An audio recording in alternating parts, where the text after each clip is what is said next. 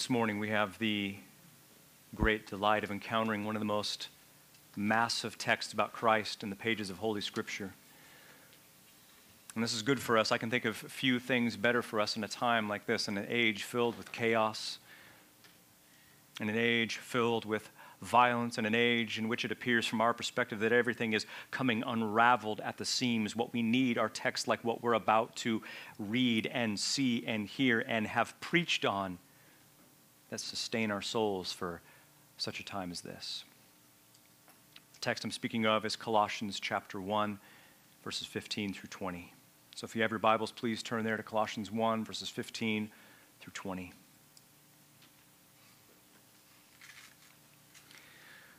The book of Colossians, you may or may not know, is profoundly concerned with the supremacy and the superiority of Jesus Christ. This particular church had people infiltrating that were not friendly to the Great Commission. They were not sympathetic with the supremacy of Christ. They had other agendas. While claiming to represent the truth, they in fact brought truths that, that challenged the truth at the deepest possible level, namely at who Jesus Christ was. So Paul gets to this portion here in Colossians 1, and he unfolds the staggering, breathtaking resume of Jesus Christ and his supremacy over all things. I begin in verse 15. He, that is Christ, is the image of the invisible God, the firstborn of all creation. For by him all things were created, in heaven and on earth, visible and invisible, whether thrones or dominions or rulers or authorities, all things were created through him and for him. For him all things exist for Christ. And He is before all things. And in Him, all things in the universe hold together. And He is the head of the body, the church. He is the beginning, the firstborn from the dead. that in everything He might be, notice, preeminent. For in him all the fullness of God was pleased to dwell. And notice, through him, at the end of the age, through him to reconcile to himself all things, whether on heaven or on earth, making peace by the blood of his cross. What that is right there is a blueprint for stability, for joy, for hope, and a life that puts Christ on display. Let's go to the Lord in prayer.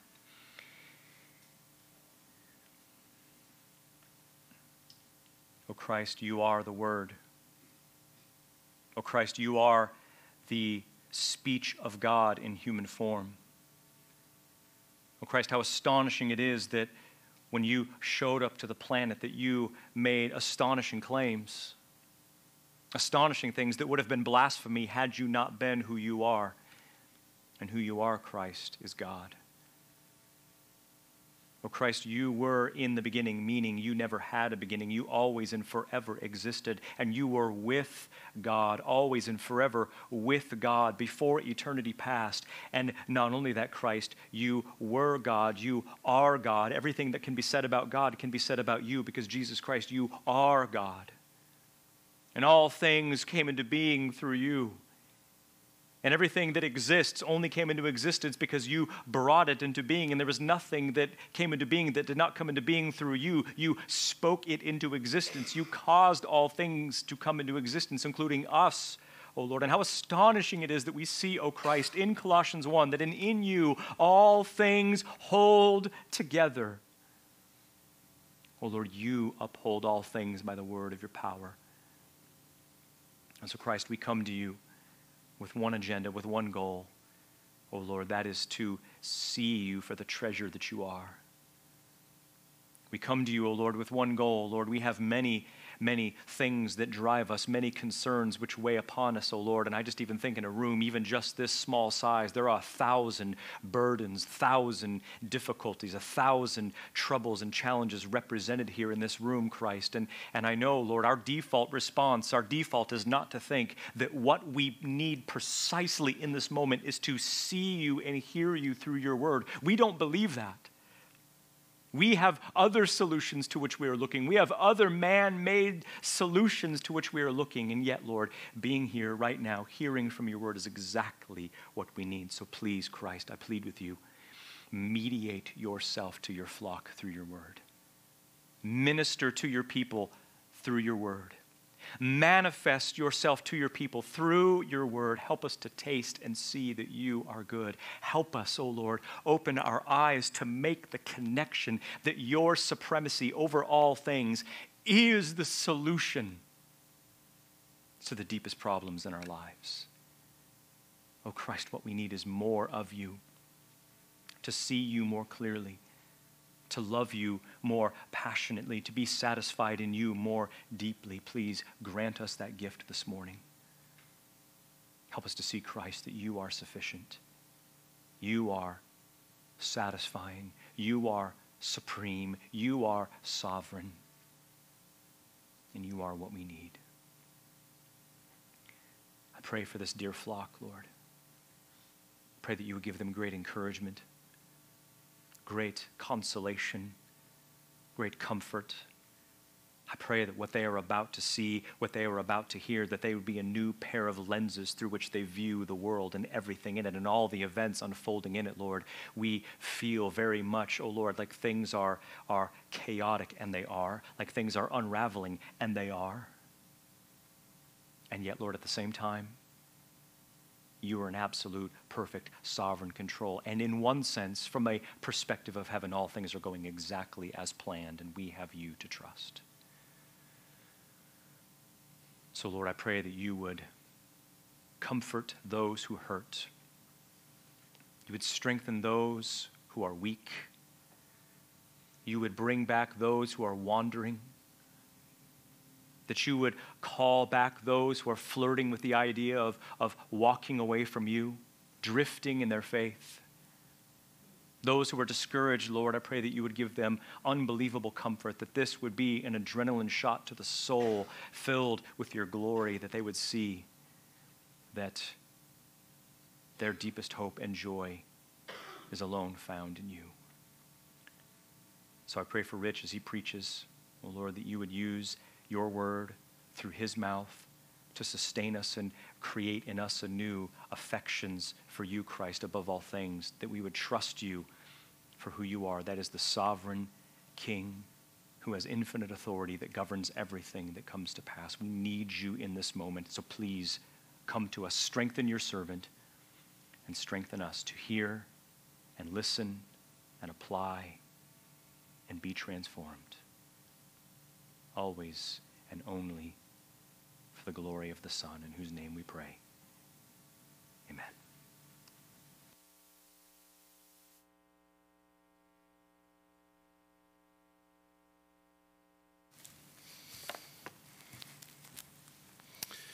Well, good morning. It is wonderful to be with you this morning.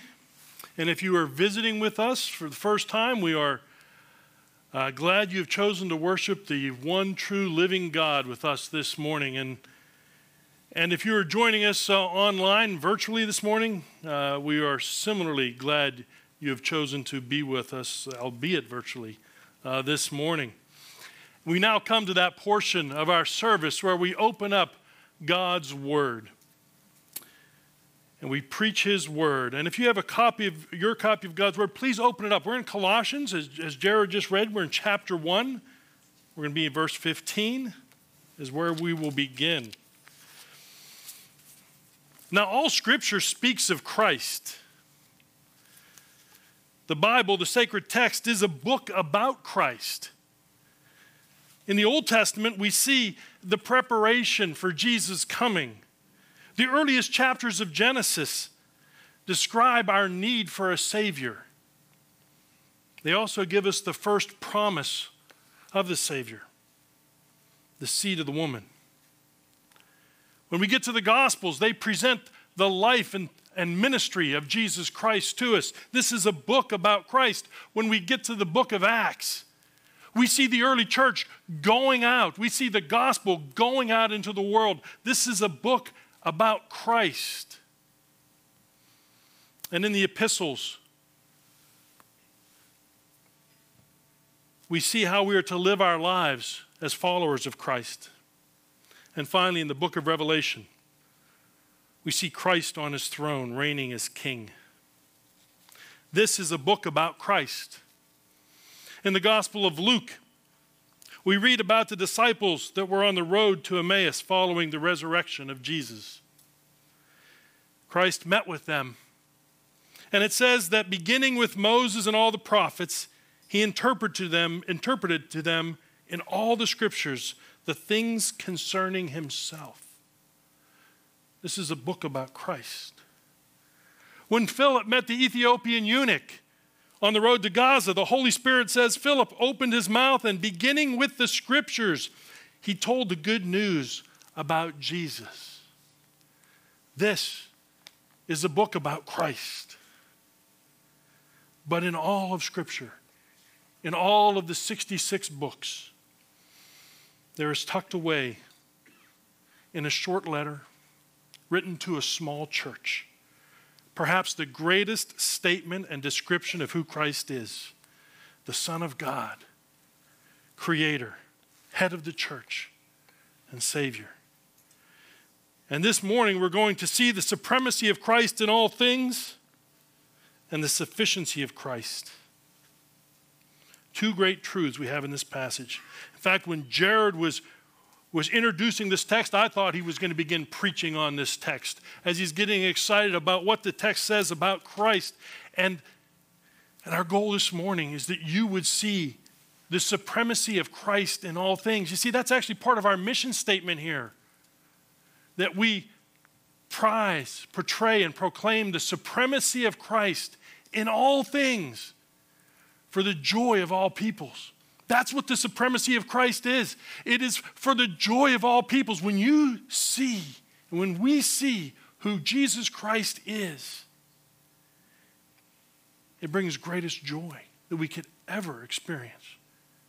And, and, and my goal this morning is to somehow get that across the supremacy of Christ. You see, when we understand the supremacy of Christ, sin we struggle with gets smaller as Christ gets larger. But we need to see him for who he is.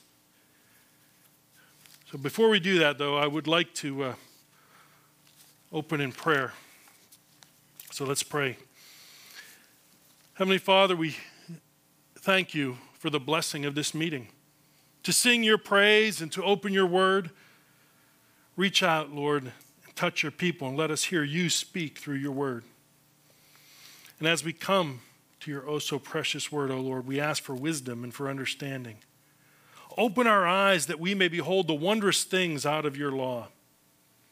Unfold for us the great truths contained in the sacred text.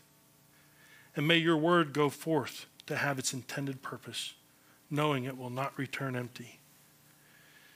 May it fill us with great joy and bless us now, O Lord, as you speak to us. And Lord, I pray that you will use your servant, though fallible and weak, and Lord, oh so greatly flawed, to declare your truths from your word. Let me speak love and truth for your name's sake. Amen. As Jared said this morning, we're in the book of Colossians, and, and uh, let me provide a little little bit more background to the book of Colossians. See, we think what happened was when Paul was on his second missionary journey, he spent some time in the city of Ephesus. And he spent time preaching there, and it says that people came from, from all over Asia and they would hear him preach, and the gospel was going out. And what we think happened, there was at least one man named Epaphras who heard that. And he was from Colossae. And he took the gospel, the message back to Colossae, and he started a small church. Now, Colossae had at one point been a prominent city. However, over time, as other cities grew up and trade routes were developed, Colossae became less and less prominent, and it was more of a small, insignificant town by the time we get to the New Testament. And Epaphras was probably one of the leaders in this small church. And by the time we get to AD 62, the Apostle Paul was in Rome under house arrest.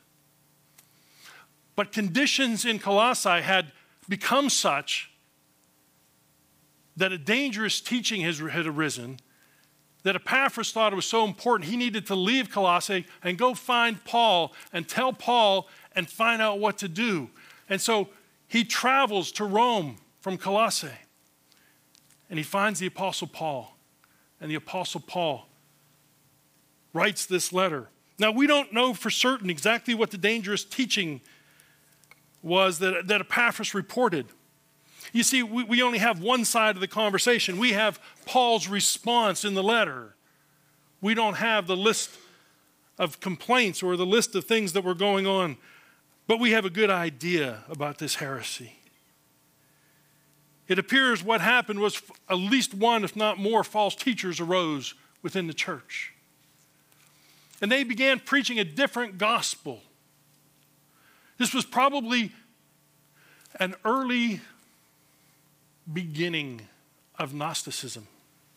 I'll explain that in a moment.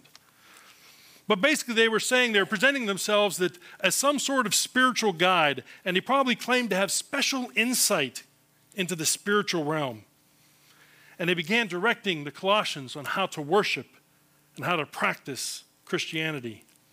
Like I said, probably an early form of Gnosticism. Gnostics considered themselves to have superior knowledge and they could help lesser Christians attain deeper spirituality. As you can imagine, the heresy centered around Christ. As we see in many heresies, it focused around the deity of Christ, and also that Christ's death was not sufficient for salvation. And in addition, they would say that there must, you must have to worship other spirits or other gods other beings in addition. You see, Gnosticism arose and it developed over time. And if you saw from what now, I guess that would be 15 years ago roughly, the movie The Da Vinci Code when it came out, and it was portraying Gnosticism in there. But basically, th- this, is, this is strange, so, so hang on there with me as I try to explain this in, in a short period of time. But they believed that, that there was a one true God who was unknowable. But they also believed there were many lesser gods. And they called that the pleroma, the fullness of all the gods. And at one point, one of the lesser gods committed the sin of trying to know the unknowable God. And because of that, she gave birth to the demiurge, who then went on and created physical matter. And this is going to be at the heart of what they do. They, they talk about its dualism. And one of the dualist, one of the dualism things they're talking about is anything that's material is evil, and only spirit is good. And so they're going to struggle with Christ because Christ came incarnate. He had a physical body. And, and how do you have a physical body if all things material are evil? because only in their mind, spirit was good. And so the Gnostics had their special knowledge, their special wisdom that they wanted, uh, that they said was required for Christianity. If you wanted to be saved, their, their method of salvation included this special knowledge, and Christ alone would not be sufficient. Now, Paul's response to this is kind of fascinating. He doesn't immediately begin to attack the Gnostic beliefs. Now, eventually he will, and he talks about things, and he talks about in uh, chapter 2, uh, and he talks of Christ. He says, In whom are hidden all the treasures of wisdom and knowledge, and that's in Christ. And he says in chapter 2 again, verse 8 See to it that no one takes you captive by philosophy and empty deceit according to human tradition according to the elemental spirits of this world. And he would say, Let no one disqualify you, insisting on asceticism and worship of angels, going on about visions and such. So Paul will address that, but the way he begins his letter is fascinating. What he wants to do is give them such a firm foundation of who Christ is that all this false teaching just falls away. And he lays out what, what is described by some as the great Christ hymn. And, and scholars believe that, that what we read this morning in Colossians uh, 1 15 through 20 was actually a portion of a, an early hymn sung in the church. That's exciting to me to think that we can go back almost 2,000 years. And those are our brothers and sisters in Christ. And this is what they were singing. This is how they were worshiping the living Christ. And we can see those words. But Paul begins by explaining who Christ is. You see, if you want to overcome false teaching, you better have the right stuff. You better have the truth. In other words, how are you going to recognize when you see the false teaching? And he gives a beautiful description of the supremacy and sufficiency of Christ. I'm going to read the text again. And this refers to Christ. In verse 13, it says, The beloved Son of God. He is the image of the invisible God, the firstborn of all creation. For by him all things were created in heaven and on earth, visible and invisible, whether thrones or dominions or rulers or authorities. All things were created through him and for him. And he is before all things, and in him all things hold together. And he is the head of the body, the church. He is in the beginning. He is the beginning, the firstborn from the dead, that in everything he might be preeminent. For in him all the fullness of God was pleased to dwell, and through him to reconcile to himself all things, whether on earth or in heaven making peace by the blood of his cross. To begin, let me explain this word firstborn. That can be a stumbling block for some. In fact, in the early church, a man named Arius would take texts like this and he would proclaim that Jesus Christ was a created being. In fact, he had this cute little saying in Greek that there was a time when Christ was not, when he didn't exist. And he would take this this text and, and others, and he would say, Christ had to have been a created being. He is not the eternal Son of God. And people have gotten that wrong. So we need to look at this word. We need to understand this word because this word is used twice in this little passage and explains some great truths. The word can, and at certain times in Scripture, does mean firstborn chronologically.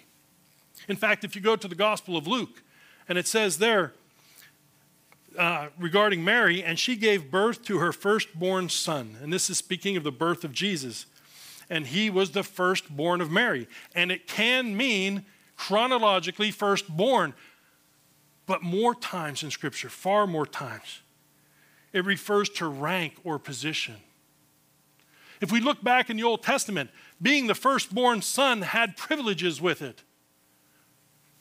Unless, of course, you're an Egyptian and it's the 10th plague time, then not so much. But, but being the firstborn had privileges that you received more of an inheritance. You, had, you would eventually take over your father's uh, business or, or over his belongings and over his staff, and you would, you would govern it all.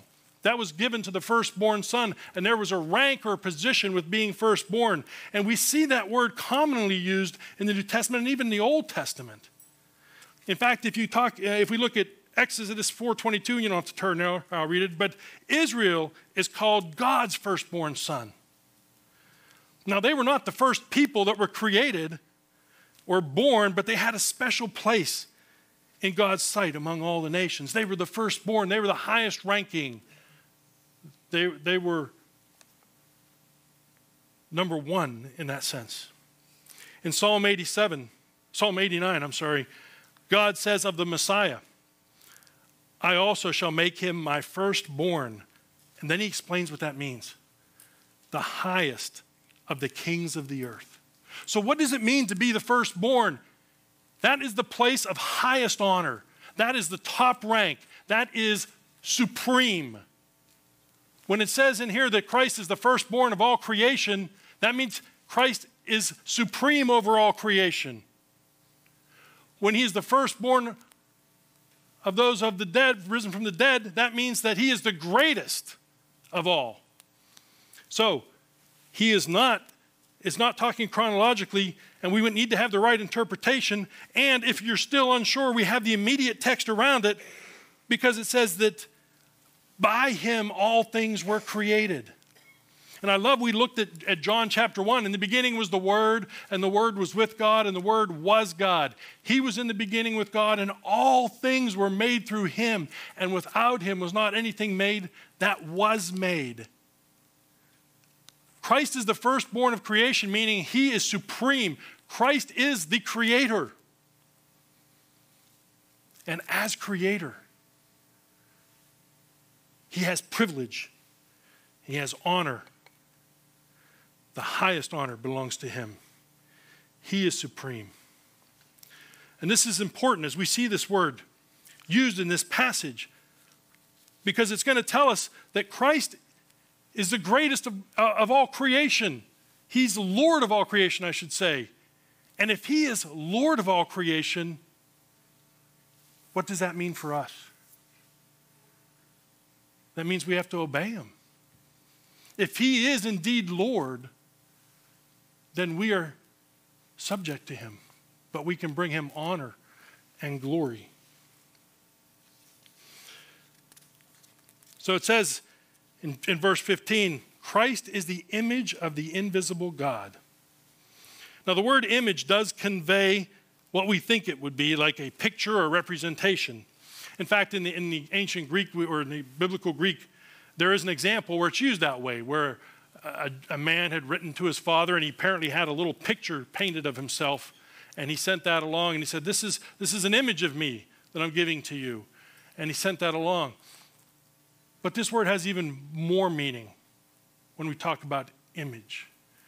Christ is the image of the invisible God.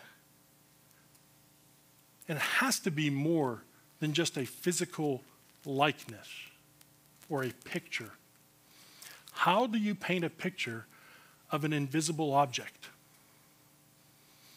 And even if you were, how would you convince me that that's the object you're talking about and not another invisible thing? I wouldn't know. This word also means that it is the fullness of character, the image of God, the invisible God. This is what the invisible God is like. Now, Christ lived to make God known to the world. He also came to die for our sins, but he came to reveal the Father to us. And again, in John chapter 1, we read, it says that no one has seen God, but Christ has made him known. Part of Christ's mission was to come and to reveal the Father to us. And did you see how Gnosticism was setting itself up to go against Scripture? Saying that there was an unknowable God? And yet, the truth is that Christ came to reveal God to us. In Hebrews chapter 1, it says, The Son is the radiance of God's glory and the exact representation of his being. And again, this is an incredible description of Christ. He is God, and therefore he can perfectly represent God to us. He's the image of the invisible God because he is God. Like I said, this is also a refutation of Gnosticism that taught that there was a true God and lesser gods. And Paul is, is making certain that they understand Christ is the one true God and not a lesser God. He is the image of the invisible God because it says he created all things. And then Paul expands that, he amplifies that. What do I mean? All things in heaven and heaven and on earth, visible and invisible, all things. And because they pointed to uh, a worship of angels, he lists whether dominions, or I should say, whether thrones or dominions or rulers or authorities, and those are common descriptions of angels in the angelic realm. So, whether even those, they're all created by Christ. There is no one greater.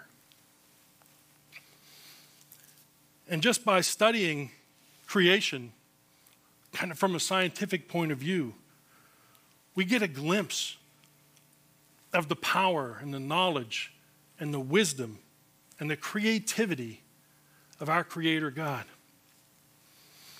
In the night sky, you can look up and look out at the great and wondrous creation of the universe and see the stars that are out there.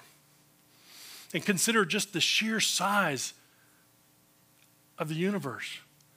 But shrink that down and say, what is just the sheer size of our own galaxy? We look out and you can see the, the Milky Way galaxy, maybe not here in the Metroplex, but if you go out where there's less light from the city, you can see the Milky Way on a clear night through there. Scientists estimate that there are 100,000 million stars in the Milky Way galaxy. Now, the, some of these stars are pretty incredible. Our own sun, the nearest star, has a diameter 100 times the size of the Earth, which is amazing.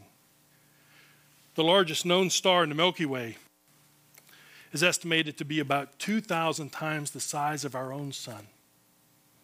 And while our sun and light takes over eight minutes for light to travel from the sun to the earth, on this largest star that we know of, it takes more than eight years just for light to travel around its equator. That's how big it is. That's how large. That's enormous.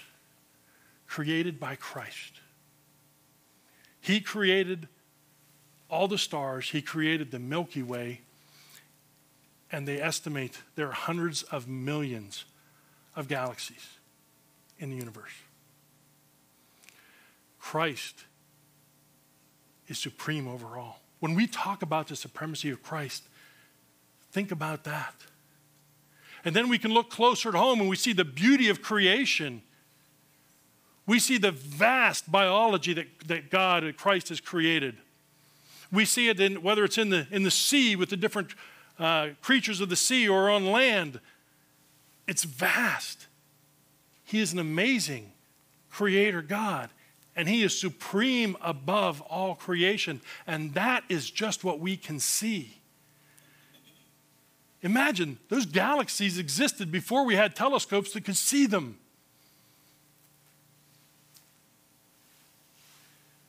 And again, to refute Gnosticism, all things were created by Christ. And it says at the end of verse 16, all things were created through him and for him. He is not only the great creator. He is the goal of creation. All things were created by Christ, through Christ, and we'll see that all things are sustained by Christ. But all things point to an end, to a goal, that they are for Christ. They are to bring glory to Christ. All of creation is to bring glory to Christ. And that means us too. We're given glimpses in Scripture where we see how mankind seems to be the only creature that doesn't get it. We look in the book of Jonah, for example. Jonah, a great prophet of God, is commanded to go and preach to the Ninevites. And what does he do? He goes the other way. And yet we see creation. It says God appointed that a great wind would come up and a great storm. And what did it do? A great storm arose. And when Jonah was cast into the sea, he appointed a great fish to come and swallow Jonah. And what did the great fish do? It obeyed the Creator God and it swallowed Jonah. And then God appointed that that great fish should vomit him out. And what did the great fish do? He vomited him out. He appointed a hot east wind. He appointed a vine to grow. He appointed a worm to attack the vine. And all of creation obeyed. who disobeyed? God's prophet. Man. And we find ourselves in a similar situation where all of creation is obeying God, and we are the ones who disobey. He existed before all things, He pre existed creation itself. He's outside of His own creation, and He sustains it. All things are held together by Him, it says. In Him, all things hold together. And since this is all true, how should we live? How should this truth impact our lives? If Christ is supreme, and He is, how do we respond to that? Doesn't it make sense that if Christ is the creator, the sustainer, and that all things culminate with worship of Him, our lives should reflect this truth? In Romans 12, we're called to offer ourselves as living sacrifices, which is our spiritual worship, or as some translations read, our reasonable service. If all these things are true about Christ, what's reasonable on our part? That we would obey him, that we would honor him, that we would worship him, Now, after looking at Christ's supremacy in all of creation, we look at his supremacy in the church, made up of little new creations, and that would be us, because we are new, new creations in Christ. Now, there are many metaphors in Scripture to describe the church. We are described as a family, a kingdom of priests, a vineyard, a flock, and a bride. One of the descriptions, though, which is fascinating, is that we are described as a body, a living organism, united by the living Christ. And Christ is the head of this body. He controls every part of it, He gives life and direction. He's not some sort of angel that is there to serve the church. He is the head of the church. And that's what Scripture tells us. And it says, and he is the head of the body, the church. He is the beginning, the firstborn from the dead, that in everything he might be preeminent. Do you see the argument that's being made? He's the head of the church. And again, we see that word firstborn. The firstborn from the dead. That means, again, he holds that position of highest honor, and he is preeminent over all. He is supreme over all. That means he must be uh, supreme and have first place in all aspects of our lives. He needs to be supreme and preeminent in our families. He needs to be supreme and preeminent in our marriages. He must be preeminent in all of our professions, in our mission, in our ministry, even our matters of intellect, what we think about. He needs to be preeminent in how we spend our time, preeminent in our conversation preeminent in our entertainment and pleasure, preeminent in all that we do, what we watch, what we participate in, the music we listen to, and in our worship. Christ is supreme over all. And what does this look like? Chapter 3 gives us some ideas of how we are to take this idea of Christ's supremacy and apply it to our lives. We are to seek the things above, the things of Christ. We are to set our minds on things above. We are to put to death what is earthly. We are to put away anger, wrath, malice, slander, and obscene talk. We are not to lie or tell lies. And we are to put on compassionate hearts, kindness, humility, meekness, and patience. We are to let the peace of Christ rule in our hearts and to let the Word of God dwell in us. That's what it means, and that's what it looks like when Christ is supreme in our lives. That's how we live.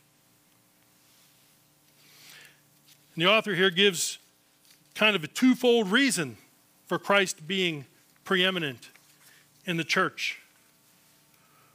The first one is that Christ is God. It says, For in him all the fullness of God was pleased to dwell. This is like the mic drop, the boom. Christ is God. He's not a lesser God, He's not anything like that. And in him all the fullness of God was pleased to dwell. That means that God was pleased to take on humanity.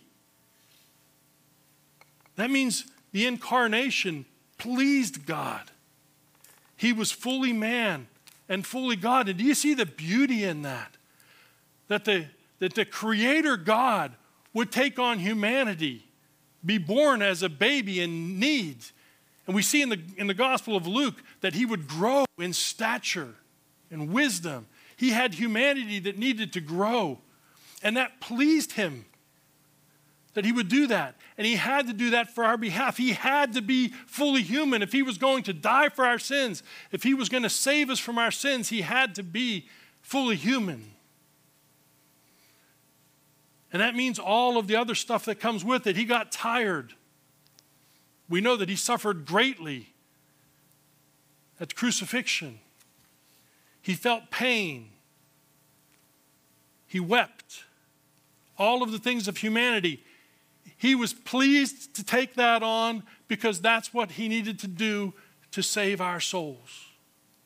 It pleased God. And this is why he is supreme in the church. This is why he is preeminent above all things.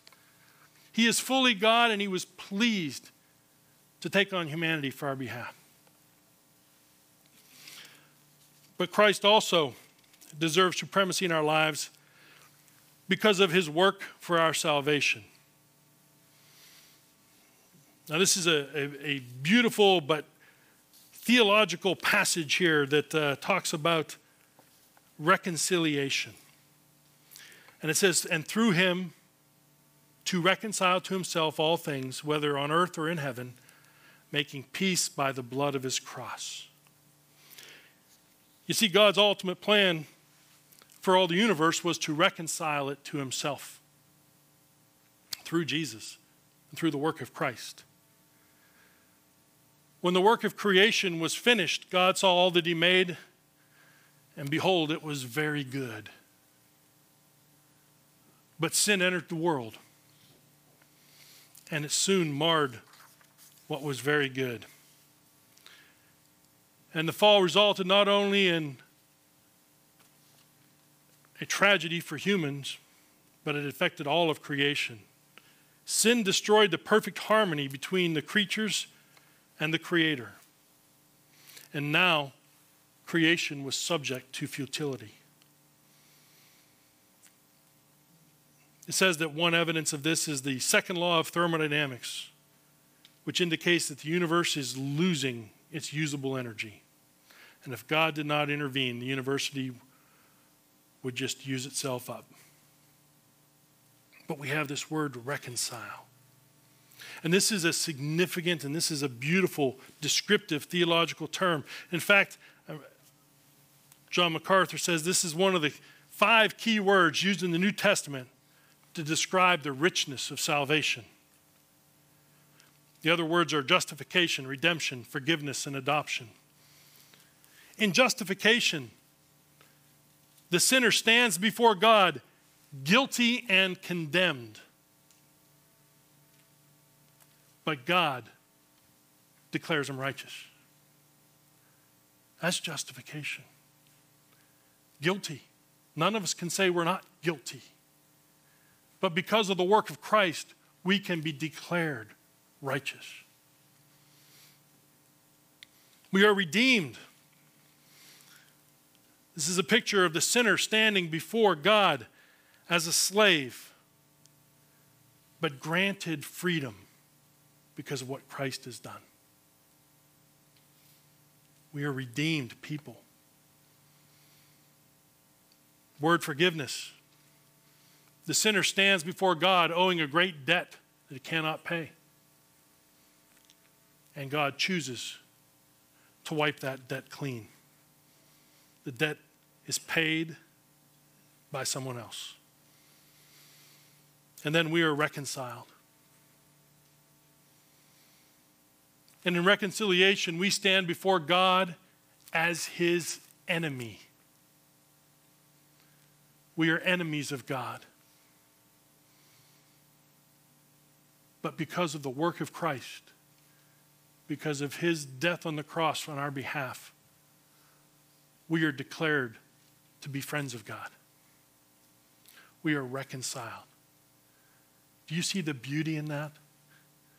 It says we were also adopted, where we would stand before God as a stranger. He would not know us, but He would choose to make us His child because of the work of Christ. That is something only Christ could do. We could not do that for ourselves. This is why Christ is supreme. This is why he's preeminent. But this passage gives us even a little deeper understanding of this reconciliation. Because it means to change or, or, or to exchange. We were enemies with God, and yet we are going to be made friends of God. And yet, this is a different word here used in Colossians, a compound word. And that compound word intensifies the meaning of reconciliation. It means it's thoroughly, completely, or totally reconciled. Have you been reconciled with another person and yet you always feel there's something not quite right in the relationship? Here, when we are reconciled to God through Christ, it's complete. To be called a friend of God only by the work of Christ, only by what he has done.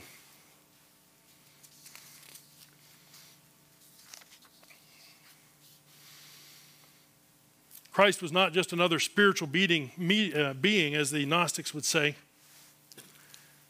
And Paul defends that Christ's death was sufficient to reconcile all people to God. So, what do we learn from this? What's our takeaway? One of my fears of preaching this was it's a common passage and people know it. And because they're so familiar with it, how do you preach it?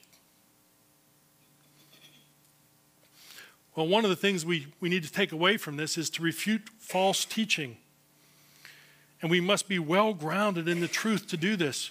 And notice how Paul, again, began his letter by reminding the saints of the great truths about Christ. That's where he started. Let's talk about who Christ is. And this is more than just refuting false teaching. We must be able to identify the false teaching to be able to refute it, refute it. And this is what we see in the world today, even the subtlety in false teaching. It's not that people want to come and get rid of Jesus, that's too obvious. They're going to offer Jesus plus. So they're going to come and say, okay, yeah, you can, you can keep the Jesus, but you got to add this into it as well. And that's certainly what the Gnostics were, were, were saying and suggesting. It's Jesus plus. Do these other things, have this special knowledge. But even in today, here, people want us to take on other things. Jesus plus, and this is not what this is about. When we are reconciled to God, we are completely reconciled. There's no plus that needs to be added.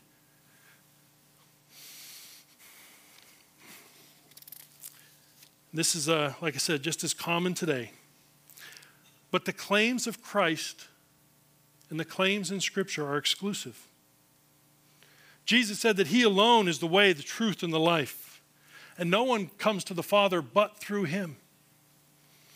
We cannot add to the gospel, we cannot add to Scripture.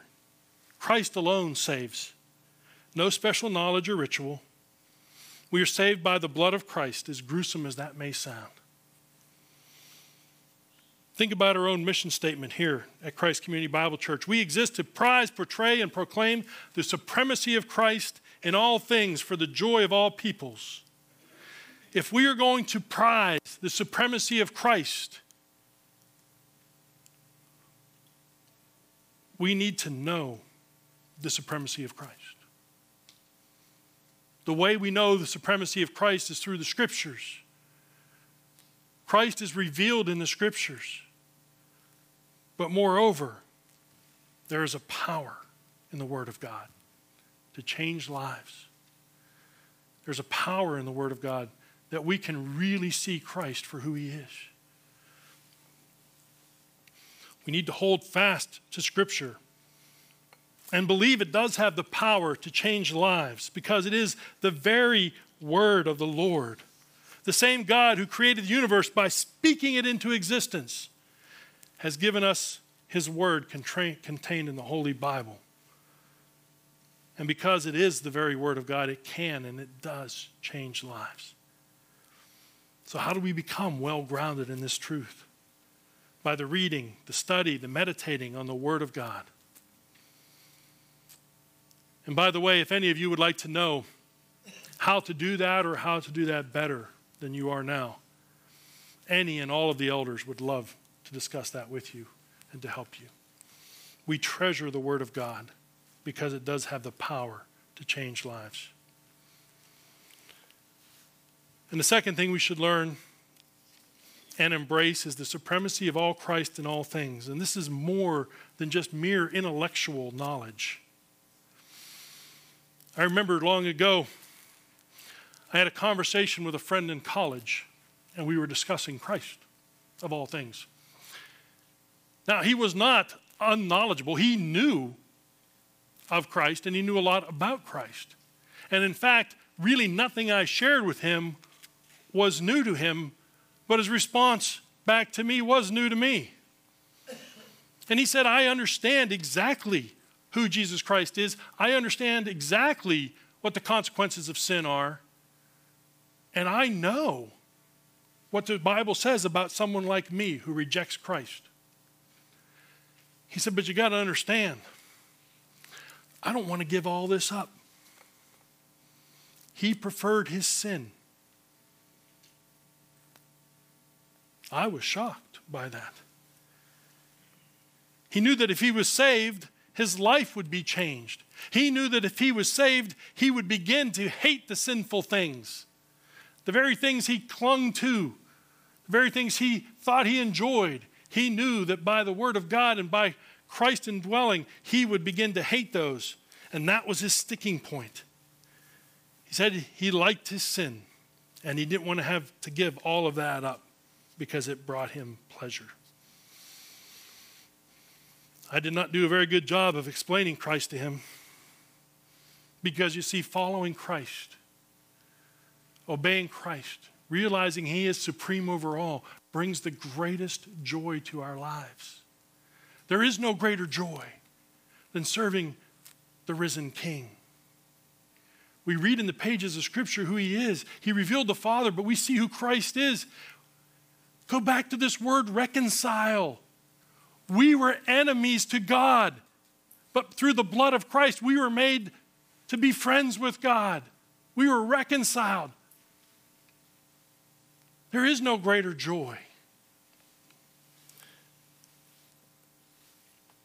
But we are to remember this is the Christ who made all things.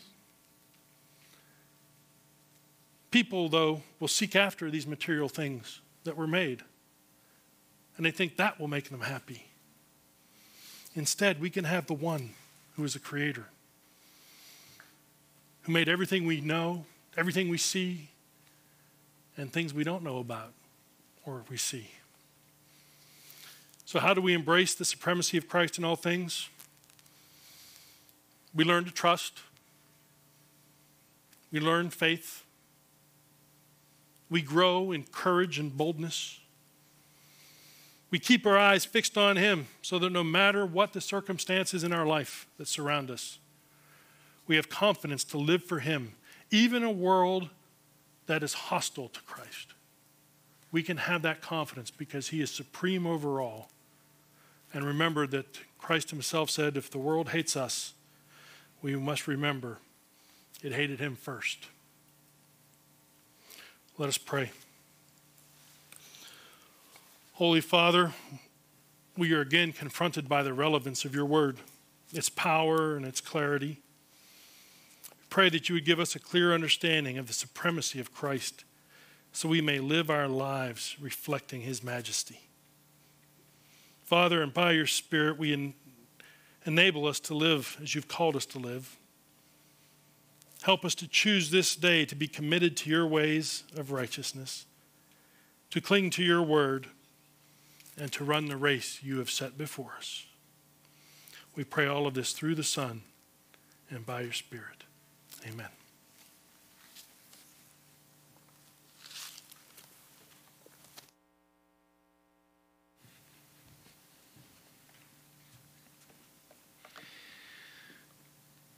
You know, that text is proof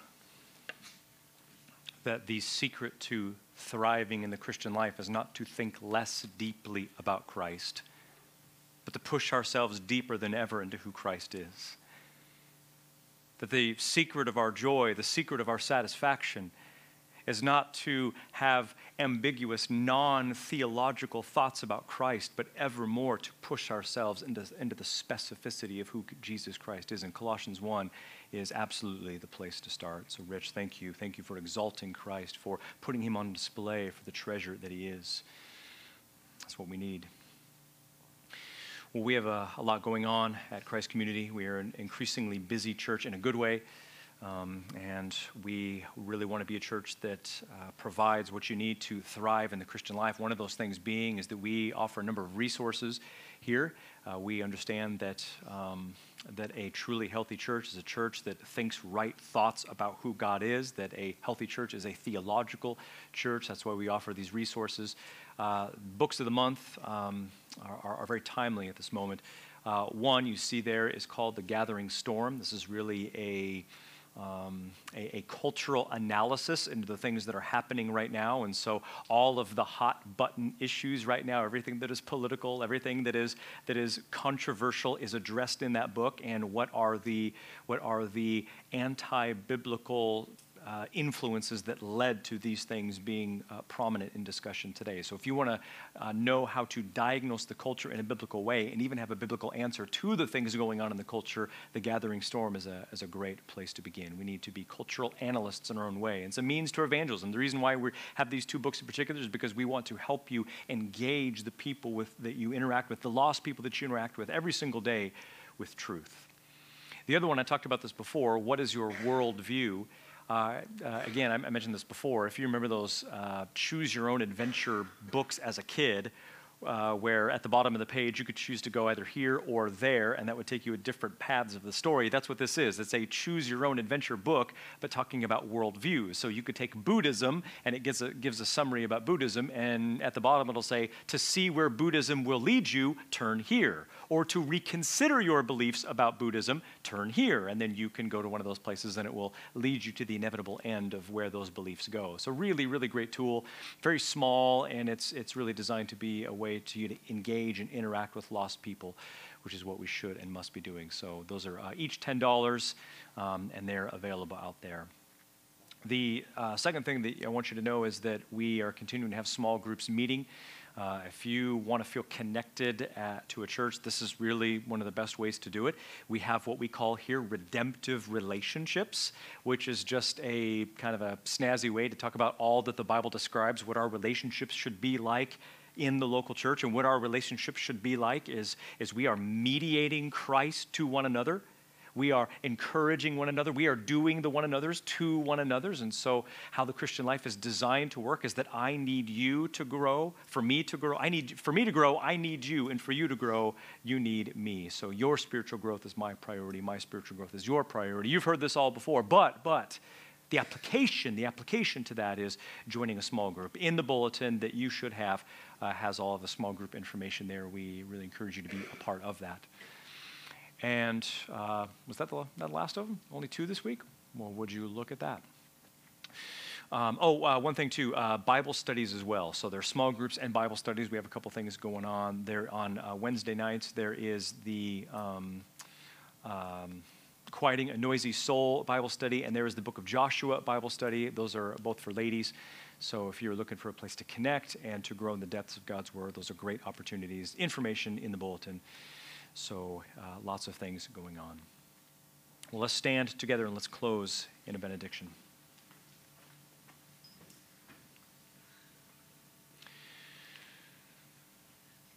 May Jesus Christ, who is the Word, who never had a beginning, who caused all things to come into existence, in whom is life, who is the true light, who is the Messiah, who is the bread of life, and the way and the truth and the life and the resurrection and the life. May He supply all the power and all the pleasure you need to live a life that puts Him on display for the all satisfying treasure that He is.